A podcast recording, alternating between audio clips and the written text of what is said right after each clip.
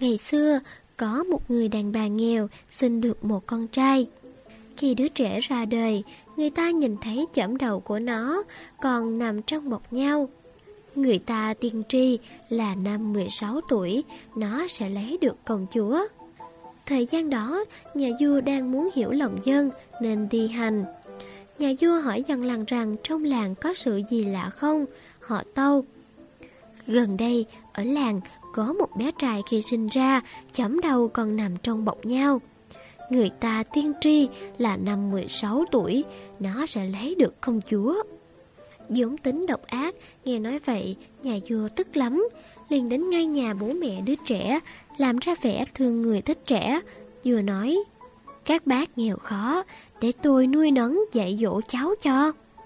Hai vợ chồng trước kia thì còn từ chối, nhưng rồi thấy người lạ mặt đưa cho nhiều vàng, nên họ nghĩ thằng con trai mình chắc là một đứa tốt xấu, lại được nuôi nấng dạy dỗ nữa, thế nào cũng làm nên sự nghiệp.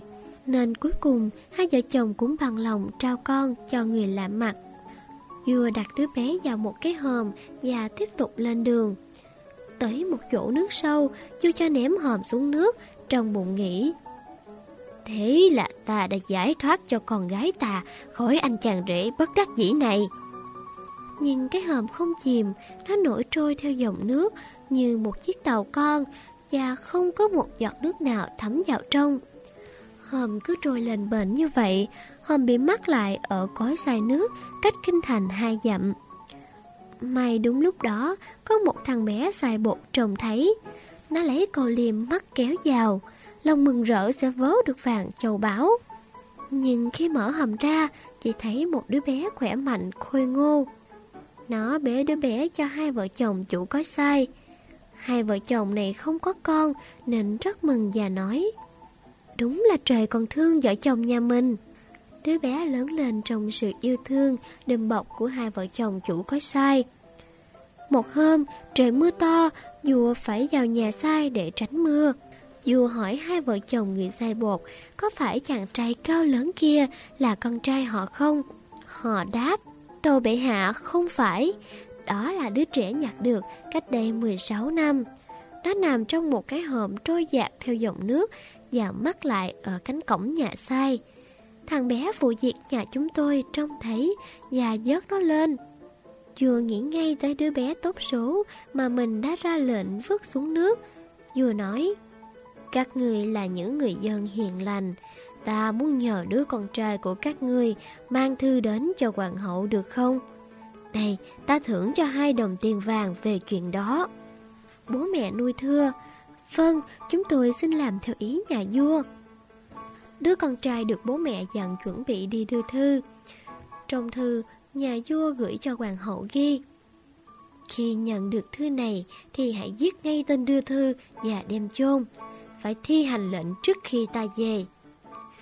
Chàng thanh niên cầm thư và lên đường ngay, nhưng dọc đường chàng bị lạc ở trong một cánh rừng rộng lớn. Trong bóng đêm chập chờn, chàng thấy có một ánh sáng lè lói, cứ hướng ấy mà đi, lại gần thì có một căn nhà nhỏ. Vừa bước vào, chàng thấy một bà lão đang ngồi bên lò sưởi. Sự xuất hiện của chàng làm cho bà lão giật mình quảng sợ và cất tiếng hỏi. Con từ đâu tới đây? Dạ con muốn đi đâu nữa? Chàng trai đáp. Con từ nhà sai tới đây, con được lệnh mang thư tới cho hoàng hậu Con xin ngủ lại đây đêm nay vì con bị lạc ở trong rừng. Con tội nghiệp quá Con đã lạc vào nhà của bọn cướp. Chúng về Chúng sẽ giết con mất. Chàng trai nói Ai về cũng vậy thôi Cháu chẳng sợ. Cháu mệt lắm Không thể nào nhấc chân đi tiếp nữa. Thế là chàng duỗi chân lăn ra ngủ ngay trên ghế dài. Lát sau, bọn cướp lục tục kéo về. Chúng giận dữ, hỏi người lạ nào mà dám nằm ngủ ở đó. Bà lão nói, Trời ơi, thằng bé chẳng có tội tình gì đâu. Nó phải mang thư cho hoàng hậu, nhưng bị lạc trong rừng. Thấy nó tội quá, nên tôi bảo nó ở lại đây.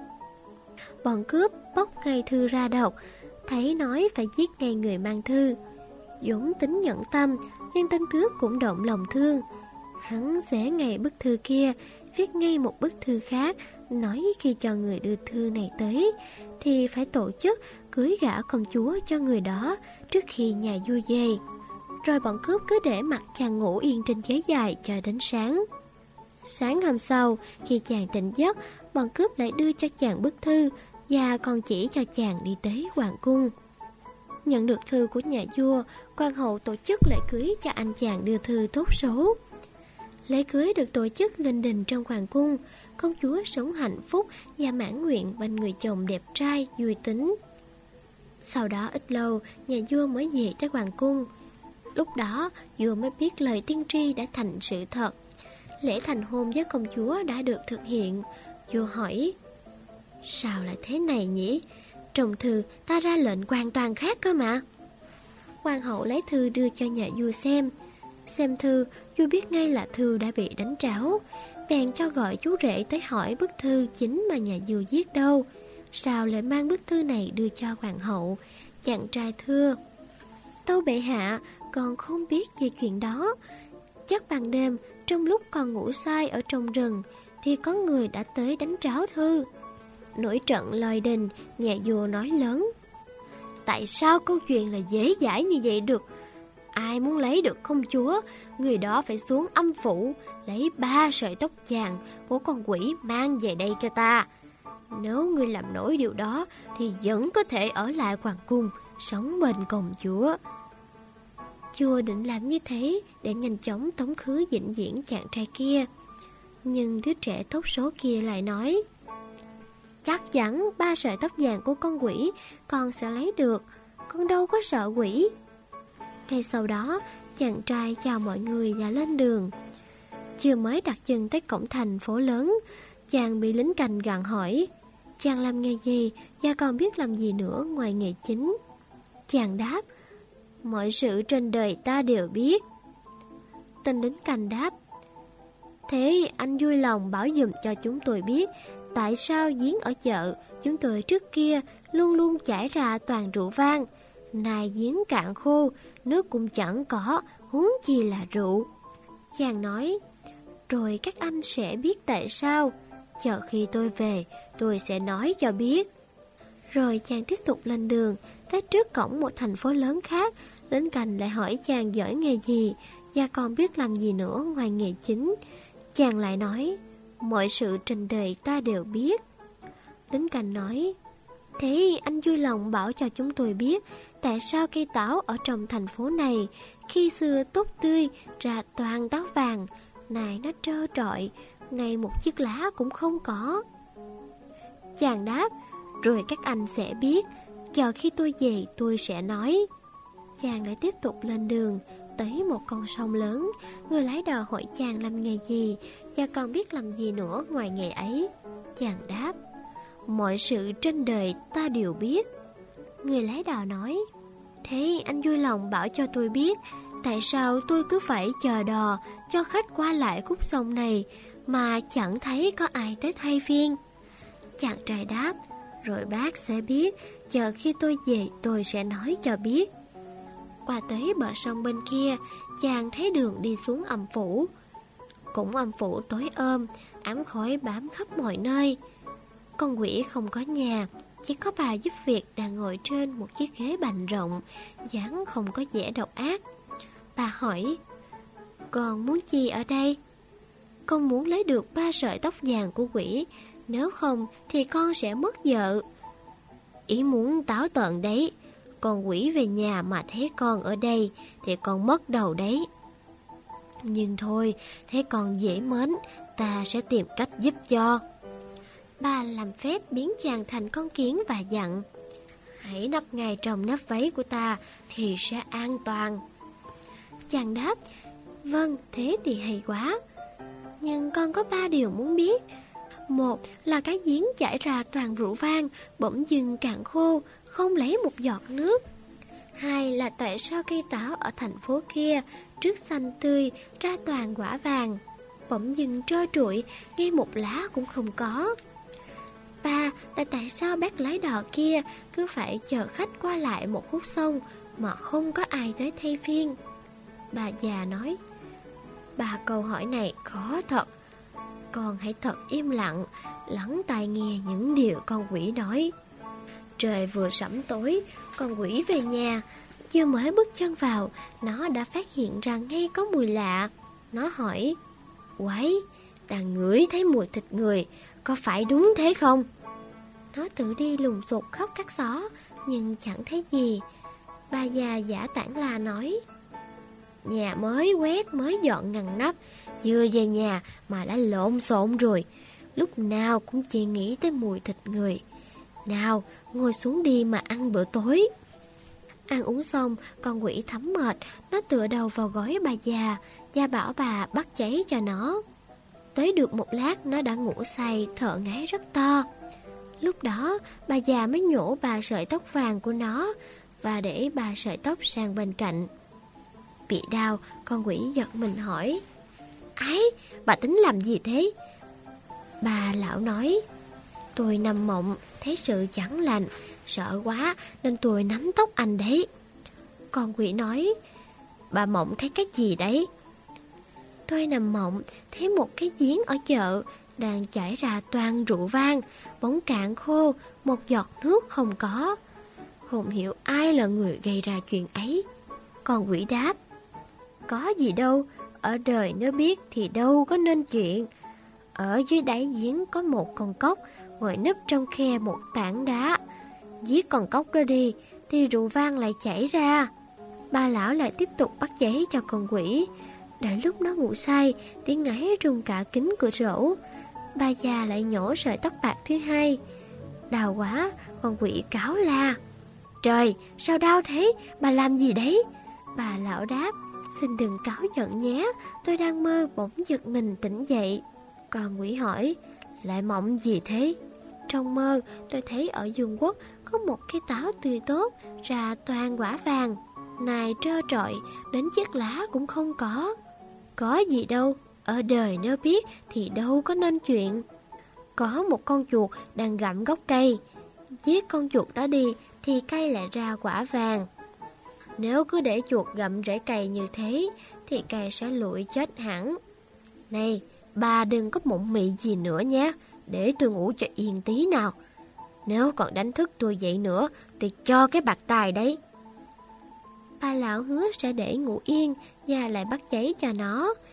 Khi nó đã ngủ say và ngáy bà cầm chặt một chân chiếc tóc Và nhổ sợi tóc vàng thứ ba. Đào quá con quỷ vung tay vùng dậy Toàn định bạc tay bà lão. Bà lão ngọt lành với nó. Khổ nổi Toàn ác mộng thì biết làm thế nào? Con quỷ trở nên tò mò, nó hỏi Thế bà mộng thấy gì mà ghê vậy? Trong mơ, tôi nghe thấy một người chèo đò than rằng tại sao bác ta cứ phải chèo đò chở khách qua lại mãi mà không có người tới thay. Con quỷ đáp, trời, sao ngốc vậy? Nếu có khách nào muốn qua sông thì hắn chỉ việc ẩn mấy chèo vào tay người ấy để họ chèo lấy. Thế là hắn ta thoát nợ. Người kia sẽ thay hắn nghề chở đò. Giờ thì mọi việc đã xong, ba sợi tóc vàng đã nhổ được, ba câu hỏi cũng đã được giải đáp. Bà lão để con quỷ ngủ yên lành một mạch tới sáng. Khi con quỷ lại ra đi và đi khuất khỏi nhà, bà liền bắt con kiến trong nắp giấy ra, hóa phép biến nó lại nguyên hình người. Bà nói, đây là ba sợi tóc vàng mà ta lấy cho con. Còn ba câu trả lời thì chắc con đã nghe rõ khi con quỷ nói. Chàng đáp, Dân, con có nghe được những điều nó nói, Chẳng con không quên những điều ấy đâu. Bà lão nói tiếp, Việc coi như ta đã giúp, giờ con có thể đi được rồi. Chàng chân thành cảm ơn bà lão đã giúp chàng vượt qua những khó khăn.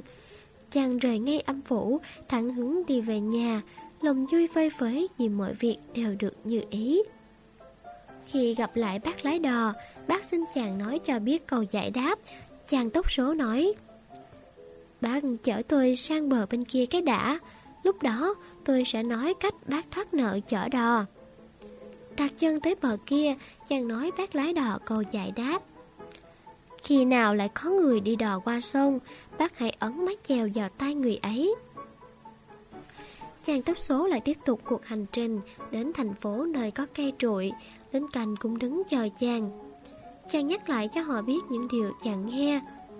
Hiện có một con chuột đang gặm rễ cây, hãy giết nó đi, sau đó cày lại ra những quả táo vàng. Lính canh cảm ơn chàng rối trích để tưởng thưởng cho công chuyện lính canh cảm ơn chàng rối rít để tưởng thưởng công cho chàng, họ biếu hai con lừa tải nặng vàng. Sau cùng chàng tới một thành phố có giếng bị cạn khô, chàng nói cho lính canh biết ở đây giếng có một con cốc ngồi nấp sau một hòn đá to.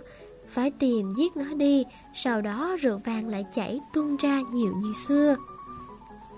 Lính canh cảm ơn chàng và biếu chàng hai con lừa chở nặng vàng. Đi mãi đi hoài, cuối cùng chàng cũng về tới nhà. Người vợ mừng khôn xiết vì những ý định của chồng khi ra đi đều toại nguyện. và sợi tóc vàng của quỷ mà dạ vua nói cũng có trong tay. Giờ chàng đem dân lên vua. Nỗi vui mừng của nhà vua càng tăng lên khi thấy sau lưng chàng là bốn con lừa tải nặng vàng. Nhà vua nói, con đã thực hiện xong những điều kiện ta đặt ra, giờ con có thể sánh dài cùng công chúa. Con rể yêu quý ơi, con lấy đâu ra nhiều vàng thế? Con hãy nói cho ta hay đi, chỗ này đúng là một kho báu vô giá. Chàng thưa những thứ này còn lấy ở bên kia sông, thay vì là cát hay ở đó là toàn vàng. Máu tham nổi lên, nhà vua hỏi. Chàng rể đáp, bẩm bệ hạ muốn lấy bao nhiêu thì lấy, bệ hạ bảo người chở đò đưa sang bờ bên kia. Ở đó, bệ hạ có thể đổ đầy bao lớn, bao nhỏ mang theo. Ông vua tham lam lên đường ngay, khi tới bờ sông, nhà vua dễ gọi lái đò để qua sông. Đò cập bến, người lái đò mời nhà vua xuống thuyền. Khi cập bến bờ bên kia, bác lái đò ấn mép chèo vào tay vua, rồi nhảy thoát lên bờ. Vì tham lam nên phải chịu tội, nhà vua giờ đây phải chèo đò chở khách qua sông.